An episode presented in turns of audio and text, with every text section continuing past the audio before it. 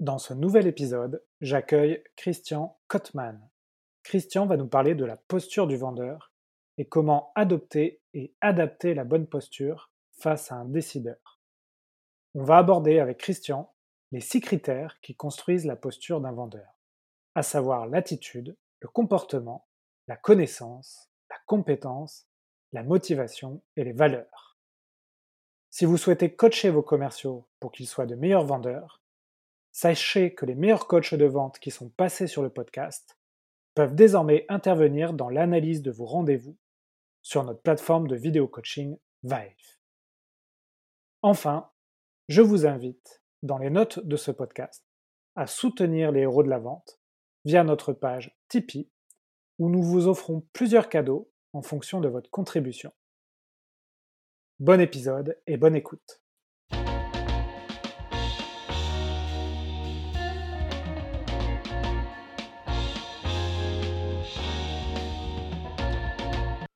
Bonjour à tous, bienvenue sur un nouvel épisode Les Héros de la Vente. Aujourd'hui, j'ai le plaisir d'accueillir Christian Kotman. Christian, bonjour. Bonjour Alexandre. Alors Christian, euh, comme tous les invités, je vais te demander de, te présenter. Alors, bien écoute, je m'appelle Christian Kotman, euh, voilà, Christian Kotman, expert en négociation, vente et persuasion. Et puis, eh bien écoute, euh, quoi te dire de plus si ce n'est que je suis heureux d'être aujourd'hui avec toi et de répondre euh, à tes questions et, euh, d'y apporter toute la richesse euh, de mon expérience par rapport à celle-ci. Très bien, Christian. Alors moi, je t'ai connu sur, sur LinkedIn, sur des lives que tu organises, souvent sur des sujets sur la vente. Mmh est-ce que tu peux nous en dire un peu plus sur ces lives? Alors oui, effectivement, les, les lives sont, sont nés d'une opportunité, mais aussi d'un désir euh, qui, euh, qui est ancré en moi, le désir de transmettre et de booster euh, les commerciaux, les vendeurs, les vendeuses, et tous ceux qui, le matin quand ils se lèvent, vont vendre leurs idées. Car Abraham Lincoln disait que celui qui a une idée mais qui ne sait pas la vendre n'est pas plus avancé que celui qui n'en a pas. Donc j'en ai fait une vocation et au travers du live 100% vente, j'invite des opérationnels, des gens qui ont une expertise, directeurs commerciaux, euh, conférenciers internationaux, des gens qui ont une maturité dans leur expertise pour donner euh, des idées, des perspectives, des méthodes, euh, des nouvelles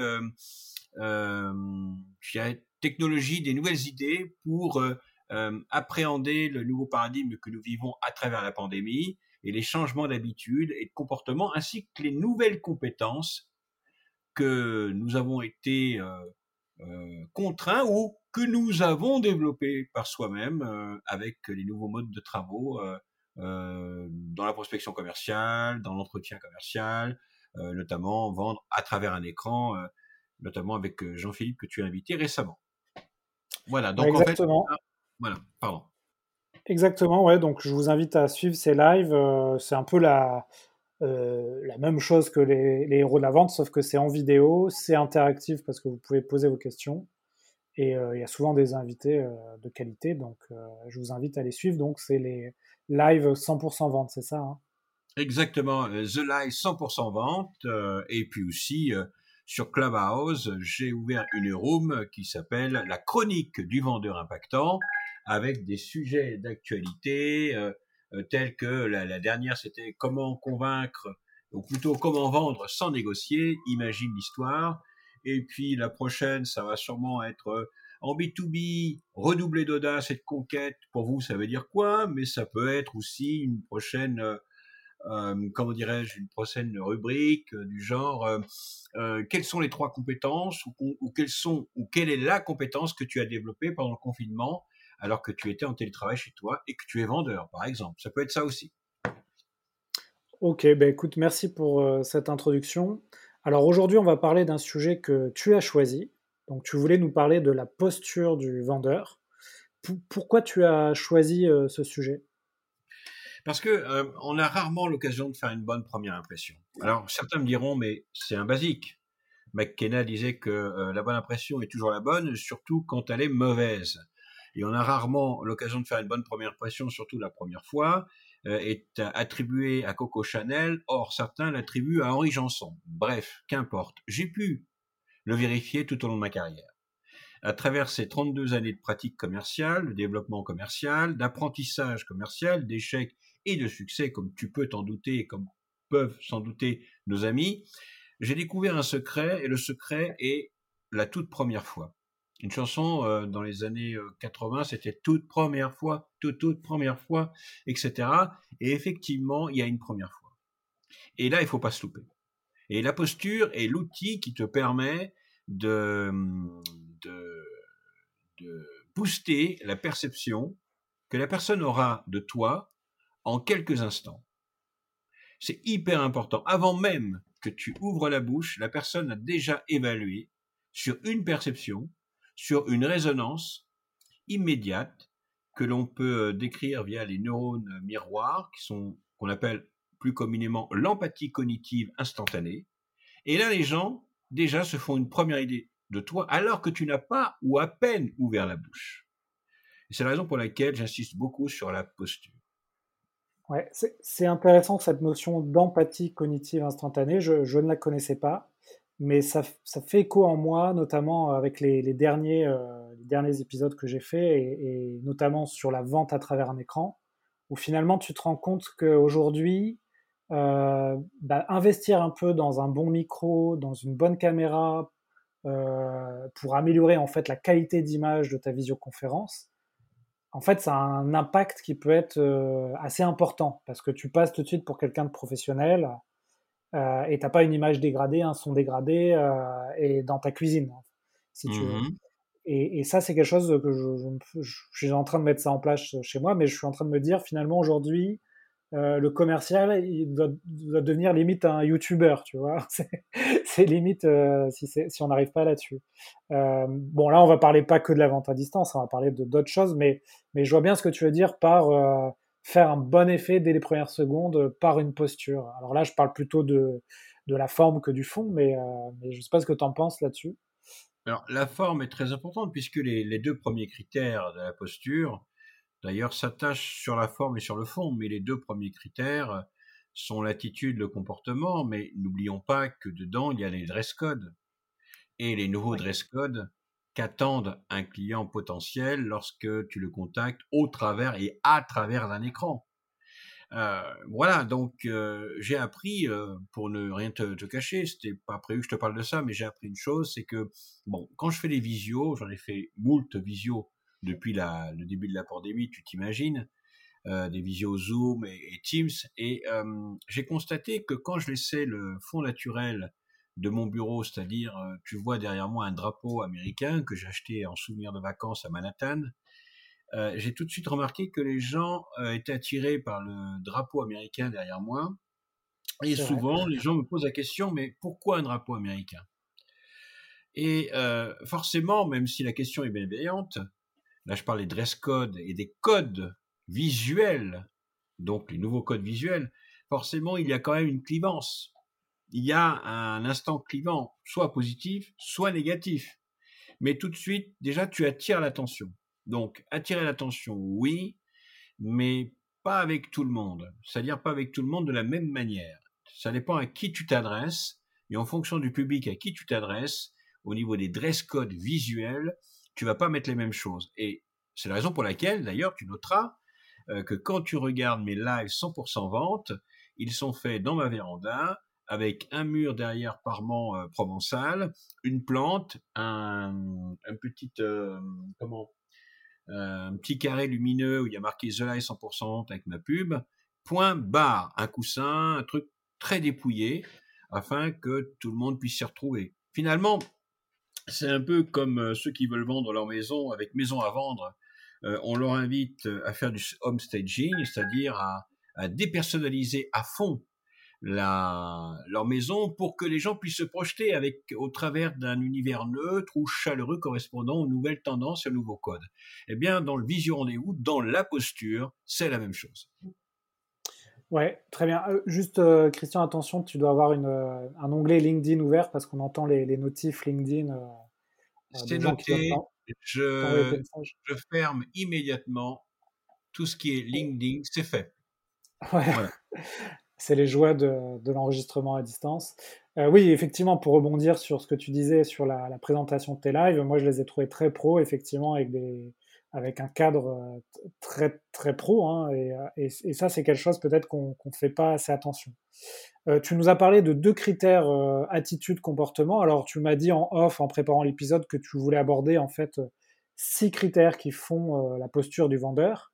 Est-ce qu'on mmh peut revenir sur ces deux premiers critères, l'attitude, le comportement? Est-ce que euh, on a des choses à, à conseiller aux, aux commerciaux euh, qui nous écoutent? Oui, bien sûr. Alors, euh, tout d'abord, manifester mon affection vers cette population que je chéris tout particulièrement, que sont les vendeurs et les vendeuses, et les héros de la vente au quotidien, et leur apporter tout mon soutien moral à travers ce qu'ils vivent. Euh, je ne dis pas que forcément ils vivent des mauvaises choses, mais à travers ce changement, qui parfois nous prive de liberté, nous qui sommes épris de liberté quand nous allons voir nos clients euh, en voiture ou les rencontrer sur des salons professionnels, etc. Donc, je voulais leur apporter mon soutien. Donc, en premier lieu, dans la posture, il y a l'attitude. L'attitude, c'est ce que je suis.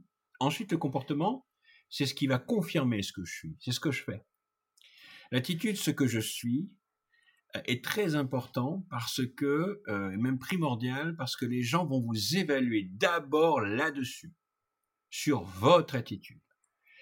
Est-ce qu'il a une attitude d'une personne que j'ai envie de fréquenter, avec même euh, lequel je souhaiterais déjeuner à midi, voire même, je pousse le bouchon un peu loin, mais voire même passer les vacances avec. Donc l'idée, ce n'est pas forcément euh, de, se taper la, de mettre la main derrière le dos du client, mais c'est d'avoir cette approche un peu anglo-saxonne tout en restant très professionnel, parce que c'est ce que le client attend de toi en termes d'image, l'attitude professionnelle, mais en même temps friendly. Tu maîtrises ton sujet, mais tu es décontracté et tu es heureux de rencontrer le client, heureux de rencontrer, de rentrer dans son univers, heureux qu'il t'invite. Donc cette attitude doit être extrêmement positive.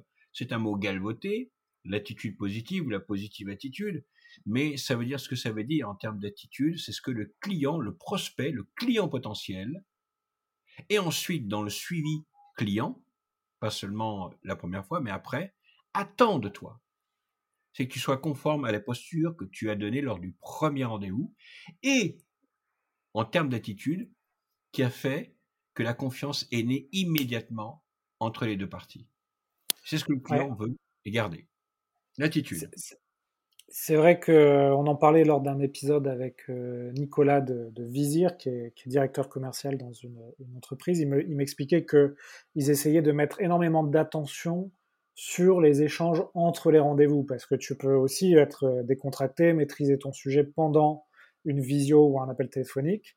Mais entre-temps, les échanges, par exemple par mail, euh, ne, euh, ne, pas être très pro, c'est-à-dire pas être très réactif, oublier d'envoyer euh, la doc que tu as promis à ton prospect, euh, envoyer du contenu finalement pas très personnalisé. Et, et, ça, il faut effectivement, tu, tu fais bien de le souligner, mais par exemple, un, un, conseil moi que je peux donner, quelque chose qui marche très bien, c'est que j'aime bien envoyer moi des, des vidéos assez personnalisées une fois que le premier rendez-vous est fini, pour récapituler ce qu'on s'est ce qu'on s'est dit, synthétiser le rendez-vous par exemple. Alors, il me semble, il me semble pas, j'ai la conviction que ta, posture là-dessus, pour le fait, est très professionnelle. Euh, personnellement, en tant que client, j'apprécie et j'apprécierais que quelqu'un m'envoie une courte vidéo me disant, me rappelant la synthèse de, celui-ci, et ce qui finalement permet de préparer l'avenir. En fait, dans un entretien physique, avant, nous avions euh, ce qu'on appelle euh, les salutations, euh, les, salutations cordiales avec euh, ce qu'on appelle la reformulation de ce qui a été acquis pendant l'entretien, la préparation de l'avenir avec un rendez-vous ou un point phoning dans la semaine ou dans les 15 jours qui suivent, et on refixe un rendez-vous à nouveau pour continuer sur tel ou tel projet, etc. Ou une démonstration produit ou l'invitation à une et euh, là, finalement, ce que tu fais là, c'est tout simplement dématérialiser ce qu'on faisait avant en physique. Et je trouve ça hyper professionnel. Moi, pour ma part, en tout cas.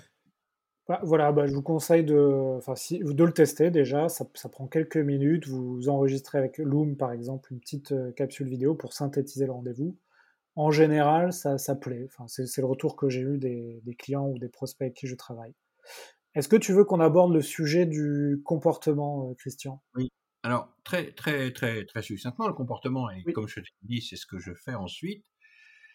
Bien souvent, on peut dire des choses, donner une bonne première impression, mais le comportement euh, vient en dissonance avec la bonne première impression. Pour ça, j'ai euh, deux exemples à te citer. Le premier exemple, c'est quand euh, j'étais premier vendeur de France chez Le Compass, les annuaires professionnels B2B Le Compass, KOMPA2S. En 2005-2006, j'étais, je dirais, au top du top. Je faisais beaucoup de nouveaux clients. Et euh, j'avais un problème, c'est que j'avais la pression sur moi du résultat. Je pense qu'aujourd'hui, il y a encore pas mal de commerciaux qui ont la pression du résultat des objectifs, que je refourguais, pour le coup, sur les prospects potentiels, sur mon pipe, sur mon frigo, entre guillemets, client. Et euh, je faisais une bonne première impression avec une bonne attitude dès le départ. Là, on se quittait avec une très bonne impression. Quelquefois, et ça arrivait plus d'une fois d'ailleurs, nous devions nous revoir, nous devions convenir d'un deuxième rendez-vous, ou nous devions nous euh, relancer le client parce que euh, l'associé n'était pas là, ou parce qu'il euh, y a eu un impondérable. Alors je me posais la question, est-ce que j'ai mal qualifié mon prospect pour que je sois obligé de le relancer, ou que je sois obligé d'avoir l'accord d'un associé pour une décision Je faisais bien attention, mais parfois ça m'arrivait. Et donc le client te laissait et tu étais resté sur une bonne impression. Il te disait voilà, rappelez-moi le 15. Et puis tu rappelles le 15, donc tu tu tu ronges ton frein pendant 15 jours. C'est l'affaire qui va qui va peut-être faire ton mois. Donc tu vas et le 15e jour à 9h pétante du matin, tu rappelles le client. Et là, le client n'est pas là. Réunion. Bon, ok. Tu te dis, allez, t'as la journée, Christian. Euh, sois patient, voyons tu relances à 11h30, 35, 40. Ah, il vient de partir. Bon, tu te dis, bon, ok. Et là, tu commences finalement, ton imagination euh, commence à interpréter une situation qui n'est pas forcément la réalité, mais c'est ton imagination. Elle est basée sur ton expérience, elle est basée sur ton, ton passé, et donc elle se base bien souvent sur les expériences négatives et non pas positives.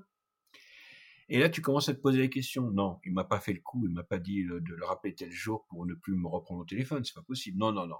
Tu attends la journée, et en fin de journée, qu'est-ce que tu fais? Eh bien, le client est toujours pas là. Tu te dis, bon, je vais pas lui foutre la pression, je vais rappeler dans 48 heures. 48 heures après, j'appelais. Ah, il vient de partir. Ah, il n'est pas là. Ah, il est malade. Ah, il est en entretien. Ah, il est en réunion marketing. Ah, il est en rendez-vous client. Ouais, donc tu finis euh, et après, bah ouais, je, je vois que ça, ça te parle. Hein. Et après, bah, du coup, ça continue, ça continue. Et au bout de trois semaines, après avoir relancé le client tous les 48-72 heures, le client est informé et commence à te trouver passablement dans ton comportement, passablement emmerdant, passablement gonflant.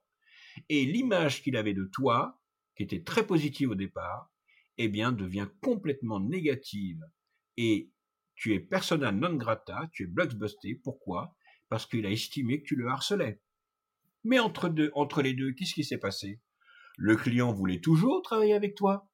Il avait toujours l'intention de travailler avec toi, sauf que il a eu un impondérable il a eu son associé qui a eu une crise cardiaque, ou il a eu son associé qui est resté une semaine de plus à l'étranger, ou euh, il s'est engueulé avec sa femme, ou il est en instance de divorce, ou il a perdu sa grand-mère, ou il y a un gros client qui l'attaque au, au prud'homme, ou n'importe quoi, ou il a un dossier qui a émergé qui est hyper important, qui fait l'affaire du siècle pour lui. Du coup, toi, tu es passé de niveau 1, tu es passé à niveau 5, mais tu es toujours dans ses priorités, mais pas prioritaire. Et toi, dans ta tête, tu t'imagines, tu t'imagines, tu t'imagines, tu te fais des scènes. L'expérience voulant finalement que, euh, voilà ce que l'expérience pardon m'a apprise, marcher au rythme du client. Et si le client te balade, bon, eh bien, euh, passe à autre chose. Ne focalise pas ton énergie dessus. Parce que le client, peut-être qu'un jour il reviendra vers toi. C'est quand même dommage de lui foutre une pression Tout ça parce que tu dois faire des objectifs et que le client dise merde, je le trouvais sympa, mais finalement c'est un gros con. Voilà le comportement. En partie. Une deuxième expérience, pardon, excuse-moi, une deuxième expérience, c'est euh, quand euh, euh, je voulais être nommé formateur national chez Compass. Je suis arrivé le torse bombé, j'étais premier vendeur de France pour la deuxième année consécutive sur 70 commerciaux. Et ma vocation, c'est de transmettre, c'est de booster, c'est de donner les énergies. J'aime être un entraîneur. J'ai plus des capacités d'entraîneur, de coach que de manager. J'ai accepté cette cette euh, compétence euh, parce que bon comme tout le monde je voulais mon bâton de, maréchal mais bon j'ai bien vu que le management n'était pas fait pour moi. Donc je voulais être un entraîneur j'étais plutôt doué pour ça. Et euh, je suis arrivé dans le bureau parce qu'il y avait le poste qui se libérait. Et je suis arrivé conquérant dans le bureau de la directrice commerciale. Sauf que je me suis fait avoir comme un bleu puisque je suis arrivé le torse bombé hein, la chemise entrouverte et la chaînette en or presque avec la Rolex. Et puis euh, finalement, ce que je ne savais pas, j'aurais dû faire une enquête, c'est que la directrice commerciale avait nommé son mari responsable de la formation. Je te dis pas, je suis ressorti euh, le port stonté, enfin je suis à rentrer le bord, le, torse bombé, pardon, je suis ressorti les pieds devant. Hein. Voilà, il faut faire attention à son comportement. D'accord, donc là tu nous as on a, on a vu les deux premiers critères qui, euh, qui font une posture, donc l'attitude, le comportement. Donc ça veut dire qu'il nous en reste quatre. Est-ce que tu crois qu'on arrivera à les caser dans, l'heure du podcast? Oui, très rapidement. Il, reste combien de temps? Euh, bah, il te reste, Non, mais il te reste euh, une trentaine de minutes. Oh, c'est bon, on les case rapidement. On les case, Donc, quels sont la, quel, est selon toi la troisième, le troisième critère qui font une posture de vendeur la connaissance, connaissance du produit, connaissance du marché, connaissance du client, connaissance de son marché aussi, connaissance de la vente, de, des techniques de négociation, tout ce qui inclut la connaissance euh, dans ton expertise et qui va te permettre de paraître compétent devant ton client. D'accord.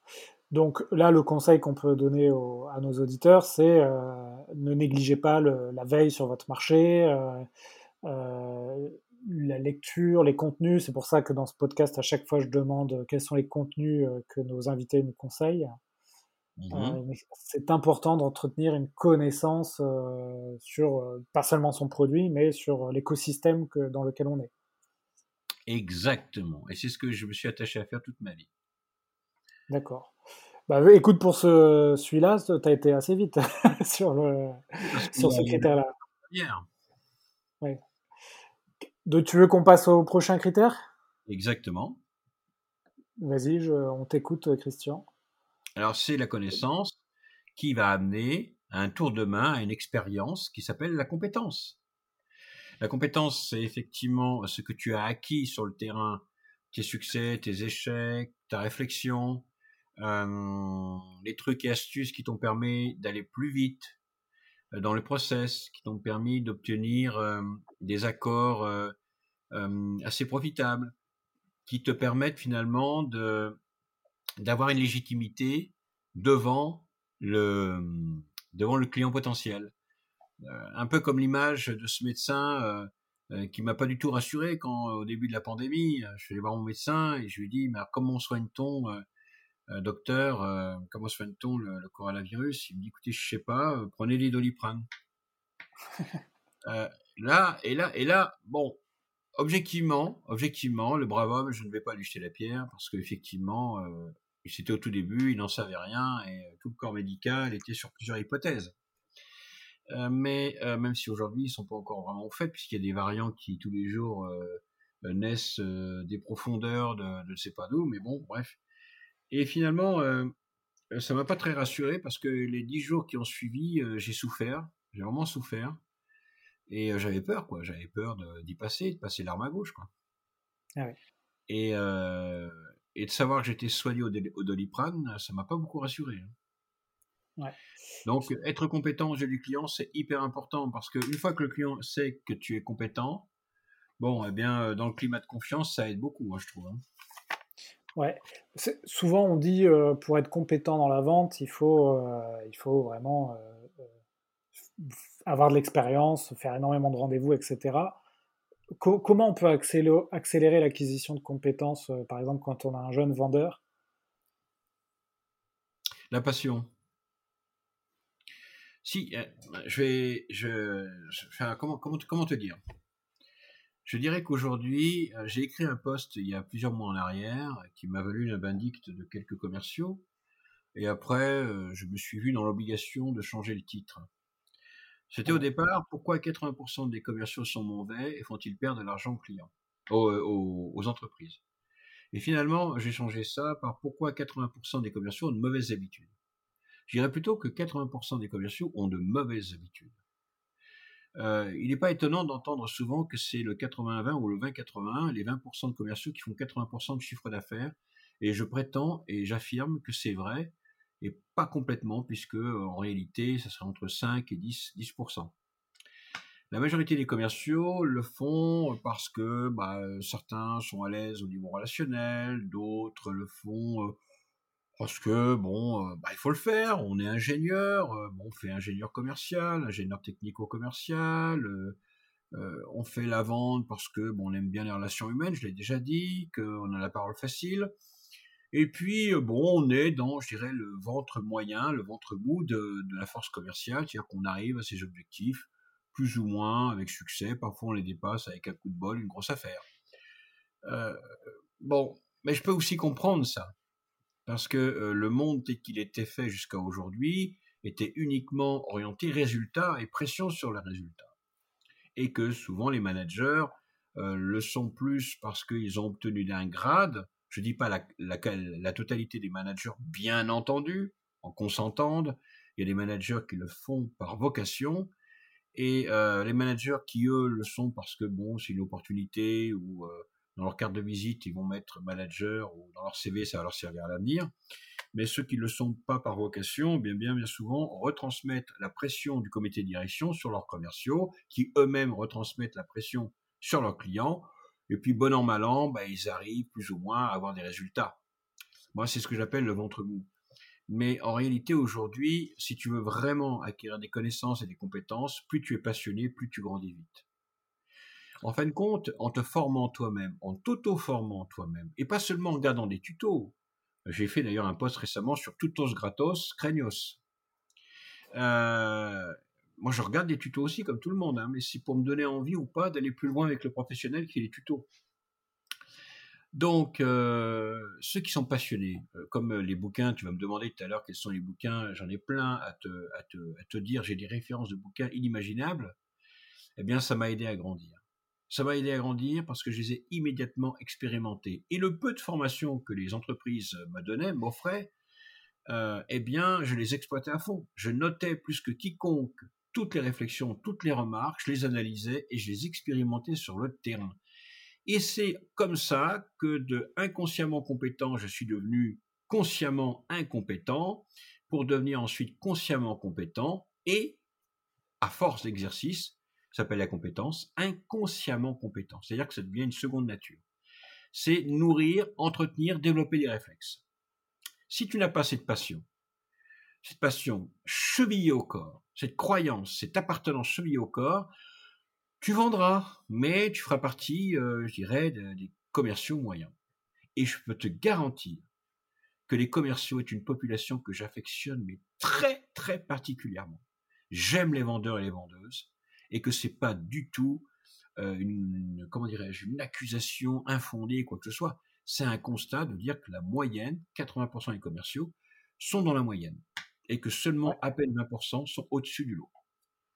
Non, mais c'est un constat hein, qu'on a déjà fait sur ce podcast et euh, c'est même ah prouvé par des statistiques. Euh, notamment, j'ai invité le cabinet RH Up2 euh, qui lui euh, nous explique que bah, deux tiers des commerciaux en France maîtrisent mal les fondamentaux de la vente. Euh, donc ça rejoint un peu ce que tu dis, la règle des 80-20.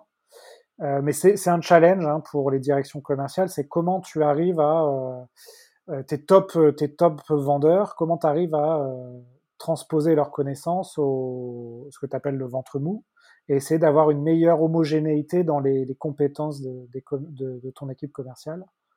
Et ça, c'est un peu, euh, comment dire, c'est un peu le, le challenge de tout, toute direction commerciale. Hein. C'est euh, mmh. OK, j'ai des top vendeurs, j'ai un ventre mou, j'ai des, des, vendeurs qui sont moins bons. Comment j'essaye de mettre tout le monde à niveau en essayant de se rapprocher des, des, des top commerciaux de, de, mon équipe quoi.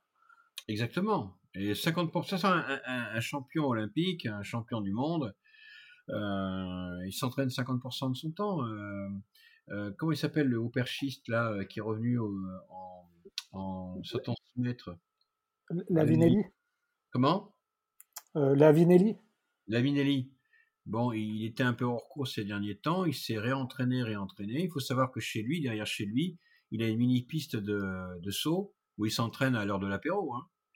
Ah. Bon, eh non, mais c'est vrai. À, l'époque où, euh, où, Laurent Manodou était euh, quatre fois champion du monde, deux fois médaille olympique, je sais plus combien de fois, euh, il travaillait à peu près entre 5 et 6 heures par jour la flottabilité euh, de ses mouvements plus une heure, une heure et demie de musculation par jour.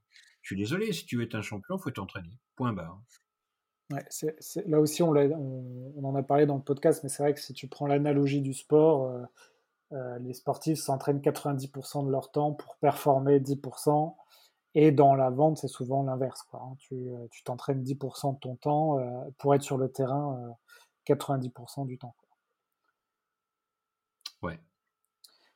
Très bien. Écoute, il nous reste encore quelques minutes pour aborder les deux, les deux derniers critères qui font une posture, la posture du vendeur.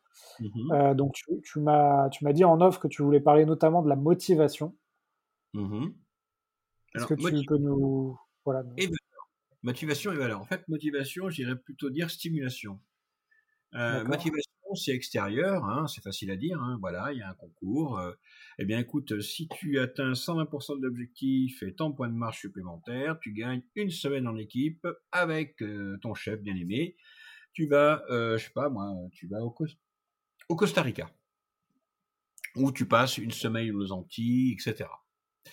Bon, euh, voilà, ça c'est les motivations sur un produit, une gamme de produits à promouvoir, un, article qui n'est pas très demandé par les, par les clients et qui est en stock. Bon, bref, il faut vendre à tout prix. C'est ce genre d'incentive que j'avais l'habitude de gérer quand j'étais commercial, quand j'étais vendeur, pardon. Euh, mais la stimulation, c'est ce qui est intrinsèquement lié à, ce qui te, te fait lever chaque matin. Pourquoi tu te lèves En fait, qui correspond à ton why, tout simplement. Le why. Et là, euh, pourquoi est-ce que tu te lèves le matin? Et je me levais quand j'étais vendeur le matin avec cette, euh, cette envie de vaincre, de conquérir et d'être le meilleur. C'était mon, à l'époque, mon why. Maintenant, mon why a, beaucoup changé. Mon why est plutôt l'idée de transmettre, de booster, de relever les gens. Un peu un bon samaritain, mais euh, motivateur. Et en même temps formateur. Mais à l'époque, c'était d'être le meilleur, d'être le numéro un. C'est ce qui me motivait. Donc ça, c'est le stimuli intrinsèquement lié à mon histoire, à mon envie d'être le meilleur, d'être le plus beau, d'être le plus fort. Et pour finir, les valeurs. Qu'est-ce qui aujourd'hui euh, me porte comme valeur et qui va faire qu'il y ait une résonance avec celle de mon client?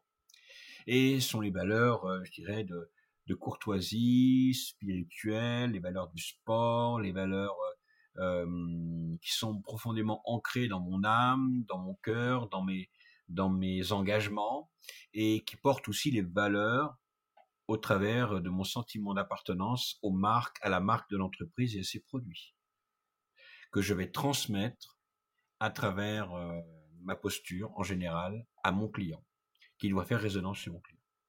Et comprendre aussi du coup les valeurs de mon client. Voilà.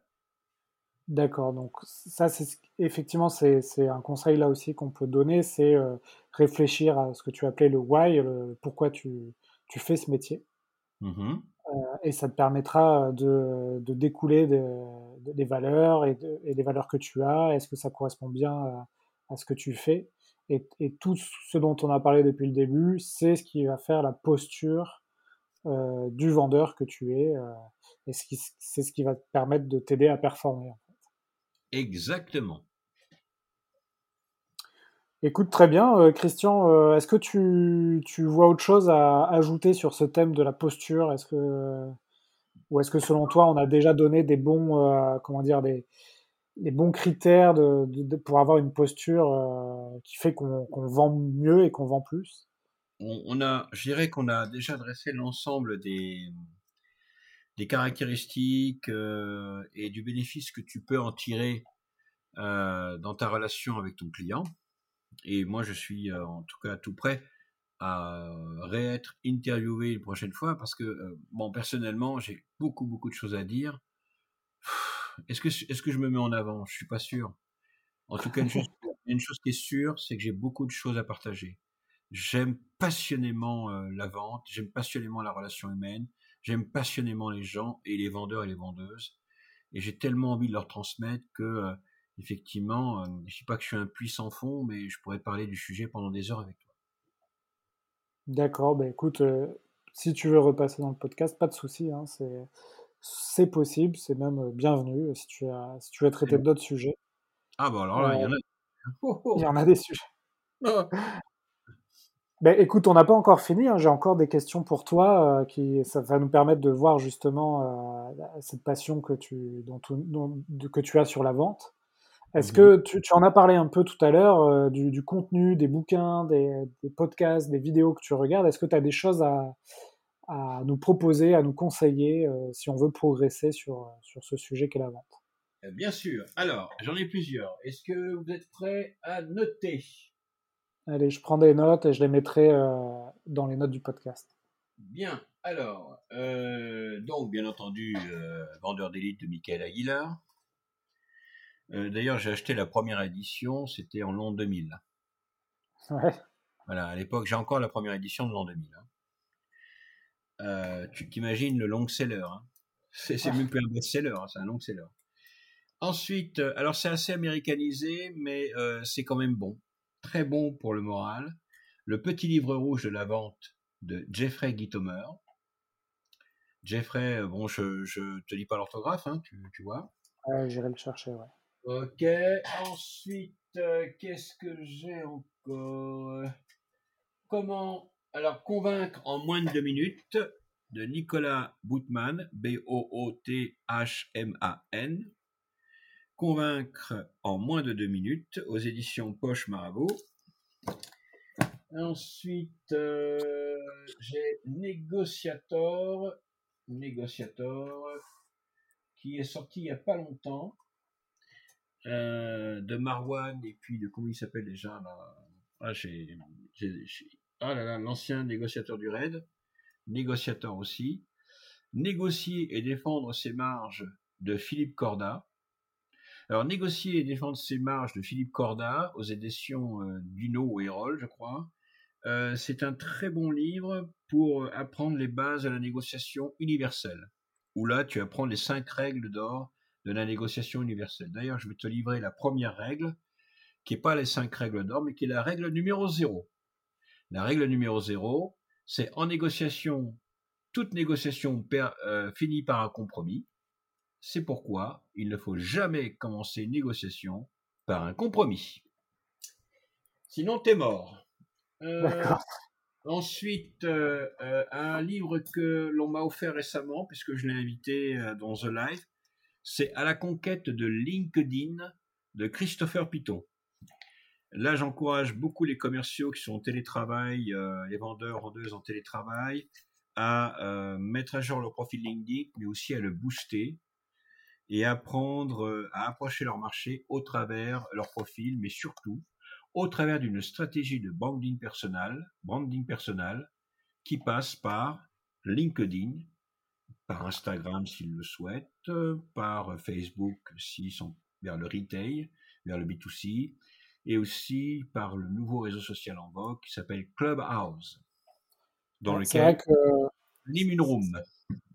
C'est vrai que ton profil LinkedIn aujourd'hui, en fait, ça, devient un site internet euh, sur ta marque personnelle. Et mmh effectivement, euh, il faut faire attention de mettre les bonnes images, les bonnes, euh, les bonnes références. il faut passer un peu de temps dessus et parfois on, oublie un peu ça. Et pourtant, c'est la première porte d'entrée de beaucoup de tes prospects, en fait. Exactement, exactement. Et puis, un dernier livre que l'on peut aussi conseiller euh, aux vendeurs qui nous écoutent, qui est le livre de Robert Cialdini, qui est le deuxième livre, qui s'appelle Pré-Suasion, comme persuasion, mais sauf que c'est marqué, c'est écrit Persuasion. Le pouvoir de l'influence commence avant qu'on ait prononcé le premier mot. Et là, je suis bien d'accord. Ça rejoint un peu la posture d'ailleurs. Ça revient à ce que tu disais au début du podcast, effectivement, la première impression, euh, l'importance de la première impression. Exactement. Ben, écoute, merci. Euh, tu m'as donné beaucoup de, références. Euh, d'habitude, j'ai un bouquin. j'en ai, j'en ai une bonne. j'ai une bonne. j'ai des bonnes références pour lire. mais bon, à un moment donné, il faut, faut les en laisser pour les autres. Ouais, ouais, voilà. Laisse-en un peu. Est-ce que as des, tu as des outils ou des routines qui t'aident à, être euh, performant au quotidien dans ton travail ou dans ta vie de, tous les jours? Oui. Alors, euh, pareil, c'est surtout des outils, je dirais, qui utilisent le digital. Ouais. Alors, euh, j'utilise pour mes animations, alors pour faire des nuages de mots, notamment pour animer des réunions, pour faire des sondages, pour connaître une tendance, j'utilise, j'utilise pas Klaxoon, j'utilise pas Bicast, j'utilise un outil qui est très simple, qui s'appelle Menti, comme euh, tu m'as menti, mais attaché metteur. M-E-T-E-R, Menti metteur. Voilà. Qui est un accès gratuit. Je connaissais pas celui-là. Pardon? Je connaissais pas celui-là. Euh, sinon, bah là, tu connais, hein, j'utilise Calendly aussi pour euh, organiser des rendez-vous. Calendly que j'utilise notamment quand je veux offrir 30 minutes de coaching gratuit pour faire une évaluation d'une situation euh, commercial. Euh, voilà, c'est ce que je propose à pas mal de postes que je fais. Tu aimes mes posts, tu, tu me suis, euh, je te propose un rendez-vous de 30 minutes. Et puis bon, l'abonnement Calendly, parce que c'est un abonnement payant, me permet de, de, poser autant de questions que je veux pour préparer le rendez-vous.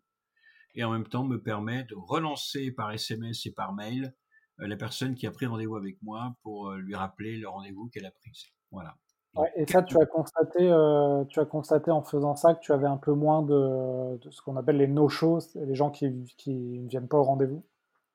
Euh, Coup-ci, coup-ça. Hein. Ouais. ouais, coup-ci, coup-ça. Hein. Mais bon, c'est un outil qui est, un, qui est assez confortable. Ouais. Euh, j'utilise bon Zoom, bon ça tout le monde connaît. J'utilise Canva, Canva, l'application pour faire de la faire de la création, de, alors que ce soit de logo, que ce soit d'affichettes, que ce soit de bannières, que ce soit un peu de tout, même de vidéos, euh, très très ludique, mais j'ai aussi un abonnement payant parce que là, ça ouvre des possibilités inimaginables. Canva. J'utilise aussi euh, pour euh, détourer les images Remove, remove.bg, R-E-M-O-V.bg, enfin Remove, quoi, c'est télécharger une image euh, pour détourer et puis uniquement mettre la personne en avant euh, sur une présentation, par exemple. Voilà, quand tu fais une présentation PowerPoint ou Canva, bon ben là tu as juste l'image de la personne, ça détourne tout ce qui est autour. Je trouve ça plutôt sympa. J'utilise aussi euh, qu'est-ce que j'allais dire Un Filmora, Filmora pour faire mes vidéos, faire mes montages vidéo avec des animations, des effets spéciaux, des transitions. Euh, au fur et à mesure, ça me permet même de faire des, des teasings euh, dignes des teasings d'Hollywood. Donc c'est plutôt sympa. Et pour faire mes montages vidéo, euh, notamment mes capsules caféinées du mercredi matin, donc j'utilise Filmora.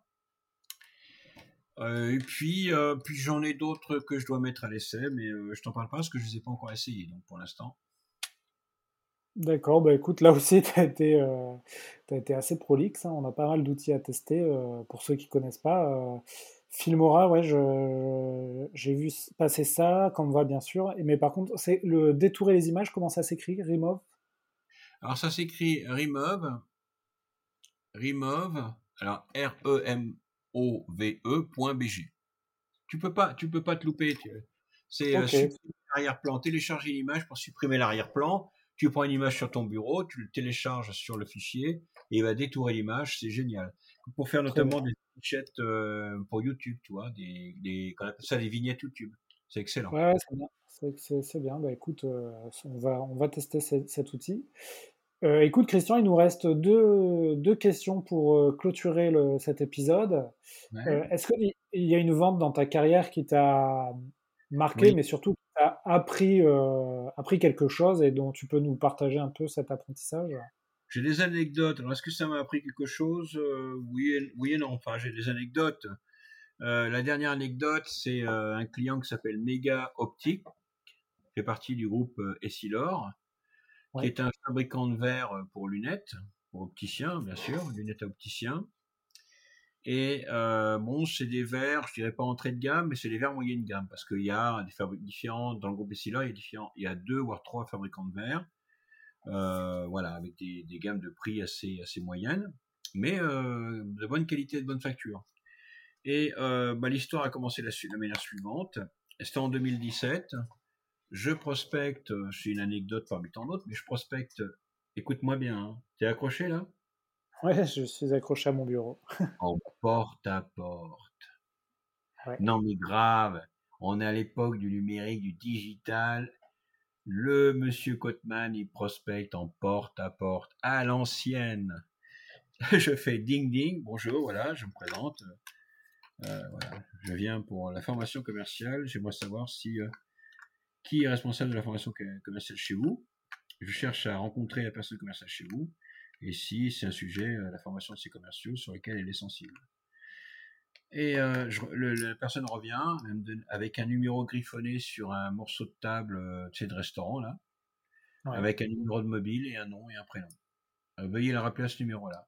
Je le rappelle, il répond pas. Je le rappelle, il répond, il me dit qu'il n'est pas intéressé, mais que finalement ma démarche le plaît, que ma mentalité le plaît. Il, il, accepte de déjeuner avec moi. On déjeune à la défense ensemble, et puis bon, on fait connaissance. Et puis voilà le feeling passe, tout va bien, mais je relance pas. Tu sais, moi, je n'insiste pas dans ces cas-là. Comme je t'ai dit tout à l'heure, je marche au rythme du client. Et six mois après, il m'appelle et me dit, écoute, Christian, j'aimerais que vous formiez mes, mes assistantes sur le plateau, parce qu'elles ont pas mal d'appels euh, entrants pour gérer la gestion de commandes, mais on va leur demander aussi d'avoir des appels sortants. Et j'ai donc appelé un expert euh, de la, de la prospection téléphonique et moi expert de la relation client on a joint nos deux compétences ensemble, on a fait le propal et on a fait un bon chiffre d'affaires euh, sur plusieurs semaines de formation. D'accord, donc tu, euh, tu te, tu te fais un peu tu, te fais, un peu de porte-à-porte, c'est intéressant ça. oui, non, mais attention, hein, je dis pas qu'il faut le recommencer, mais parfois ça peut tellement surprendre que les gens euh, ils s'y attendent pas. Et du coup, ça leur donne une bonne première impression du mince à l'heure du digital, il a vraiment envie d'y aller, hein. ou elle a vraiment envie d'y aller. Donc pourquoi pas, vous sortez d'un rendez-vous, vos produits et services concernent le plus grand nombre, bien sûr, si vous vendez les machines euh, à euh, détourer ou à faire euh, de, la, mécanique de précision ou d'usinage sur métaux, bon, c'est pas la peine d'aller prospecter une agence de com, elle ne sera pas intéressée par vos services. Mais si vous êtes dans les services, ben, pourquoi pas? Allez-y, vous sortez d'un rendez-vous, faites du toc-toc, qu'est-ce que vous avez à perdre? Rien du tout. Ouais, c'est, ça pourrait être d'ailleurs un épisode euh, hyper intéressant, la prospection en porte-à-porte, B2B euh, notamment. Donc si, si quelqu'un nous écoute et est spécialisé là-dedans, ben, vous êtes le bienvenu pour, euh, pour nous présenter ça. Ouais. écoute, ben merci Christian, bonne, bonne anecdote. Les commerciaux, ils vont se dire, oulala, là là, il va nous mettre en porte-à-porte. non, non, non, c'est une, anecdote, t'es marrant. Hein. C'est pour rigoler, quoi. J'en ai d'autres, hein.